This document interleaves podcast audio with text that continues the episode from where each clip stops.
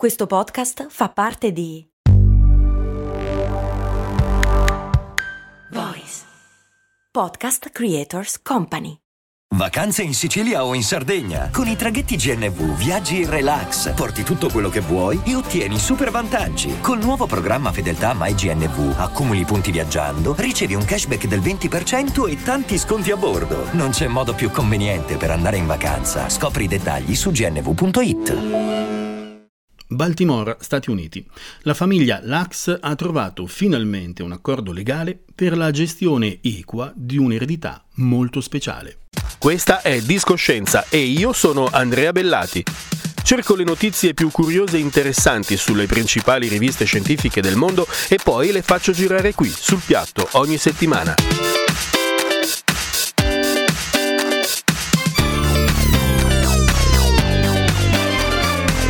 Discoscienza, la scienza suona bene. Suona bene. Henrietta Lux, la donna immortale, morì a Baltimora nel 1951 a 31 anni. Era afrodiscendente, povera, madre di cinque figli e lavorava in una piantagione di tabacco. Dopo la nascita dell'ultimo figlio, la donna lamentò continui dolori al ventre. Fu raccolto un campione di tessuto dal suo corpo, senza il suo consenso, ma all'epoca era la regola le fu diagnosticato un cancro alla cervice dell'utero. Fu sottoposta a radioterapia, ma il tumore era particolarmente aggressivo e la uccise in pochi mesi. Il medico che analizzò il campione di tumore fece una scoperta straordinaria. Le cellule avevano 82 cromosomi, quasi il doppio del corredo delle normali cellule umane, che ne hanno 46. Erano prive dei meccanismi che limitano la proliferazione cellulare e per questo si moltiplicavano senza sosta in una bottiglia di vetro con due dita di soluzione nutriente, una specie di brodo tiepido.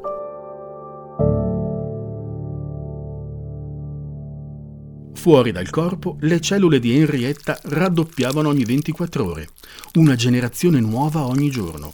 Erano le prime cellule umane coltivabili con successo in vitro, immortali e preziosissime per lo studio dei tumori e di altre malattie gravi fu dato loro un nome, Hila, dalle iniziali di Henrietta Lacks, scritto H-E-L-A.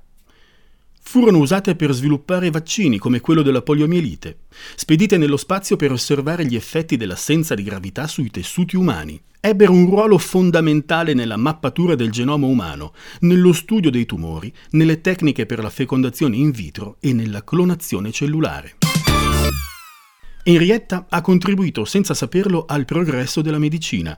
Le sue cellule sono ancora utilizzate nei laboratori di tutto il pianeta. Si calcola che dalla morte di Henrietta siano state prodotte 50 milioni di tonnellate di cellule ILA, utilizzate in oltre 60.000 studi scientifici. E qui sorge un problema etico. Una provetta di cellule ILA costa centinaia di dollari, ma nemmeno un centesimo è mai stato riconosciuto alla famiglia molto povera di Henrietta. La questione è, a chi appartengono le cellule di Henrietta? A chi vanno i soldi derivati dal commercio delle sue cellule? E no, perché le cellule di Henrietta contengono buona parte dei geni, cioè del DNA dei discendenti della donna, quindi c'è chi ha fatto e fa tuttora affari sul genoma della famiglia Lax. Un libro d'inchiesta del 2011, dal quale è stato tratto un film nel 2017, ha denunciato e scoperchiato la vicenda. I titoli li trovate nella descrizione di questo episodio. Nel 2021 la famiglia Laxa ha fatto causa all'azienda biotecnologica che detiene i diritti e i compensi per lo sfruttamento delle cellule di Henrietta. Secondo l'accusa, alla base c'è anche una discriminazione contro la comunità afrodiscendente. La buona notizia è che finalmente, da pochi giorni, la famiglia Lax e l'azienda biotecnologica hanno trovato un accordo soddisfacente per entrambe le parti. Non si conoscono i termini dell'accordo, che rimangono segreti, ma se sono tutti contenti, beh, meglio così. Le cellule di Henrietta si riproducono autonomamente fuori dal corpo e hanno un patrimonio genetico che non è umano. Per questi motivi, alcuni ricercatori sostengono che le cellule ILA siano una creatura a parte, non umana, una nuova specie. Ma è davvero così? La comunità scientifica è scettica e la cosa non è generalmente accettata.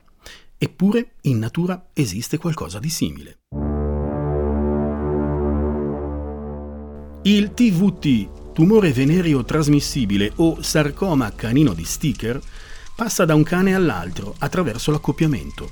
Le cellule tumorali ingannano il sistema immunitario e crescono in masse tondeggianti sui genitali esterni dei cani.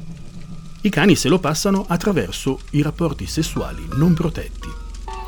La cosa sorprendente è che il TVT è geneticamente molto diverso dai cani che aggredisce, mentre i geni dei TVT di tutto il mondo si assomigliano. Cioè come se tutte le cellule tumorali del mondo appartenessero tutte allo stesso cane e i ricercatori hanno individuato in un cane dell'estremo oriente, vissuto più di 6.000 anni fa, il primo animale dove si sviluppò il TVT attuale. Un animale che, dal punto di vista genetico, è ancora vivo e lo sarà finché esisteranno cani da infettare. Il TVT è più di un tumore, è un cane parassita con un genoma autonomo e identificabile. È un animale privo di corpo, di forma e di organi, ridotto a un branco di cellule aggressive che vivono e si riproducono a spese degli altri cani. I ricercatori hanno addirittura ricostruito l'aspetto di quel cane immortale attraverso il confronto dei geni tumorali con quelli delle razze moderne. La domesticazione del cane risale al termine dell'ultima era glaciale, quindi circa 10.000 anni fa.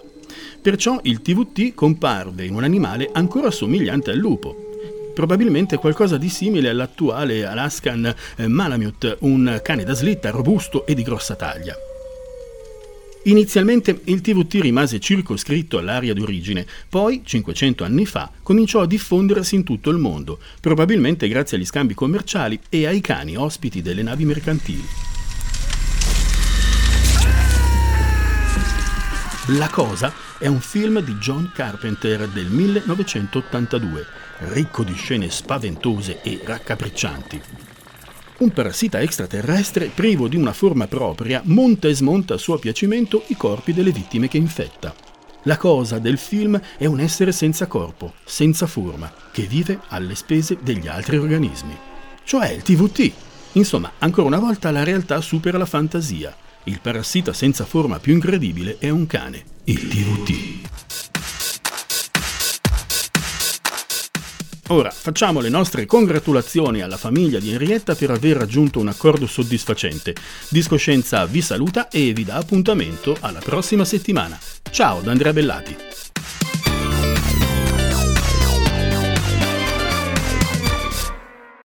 I'm Sandra, and I'm just the professional your small business was looking for. But you didn't hire me because you didn't use LinkedIn jobs. LinkedIn has professionals you can't find anywhere else, including those who aren't actively looking for a new job but might be open to the perfect role, like me. In a given month, over 70% of LinkedIn users don't visit other leading job sites. So if you're not looking on LinkedIn, you'll miss out on great candidates like Sandra. Start hiring professionals like a professional. Post your free job on linkedin.com/people today.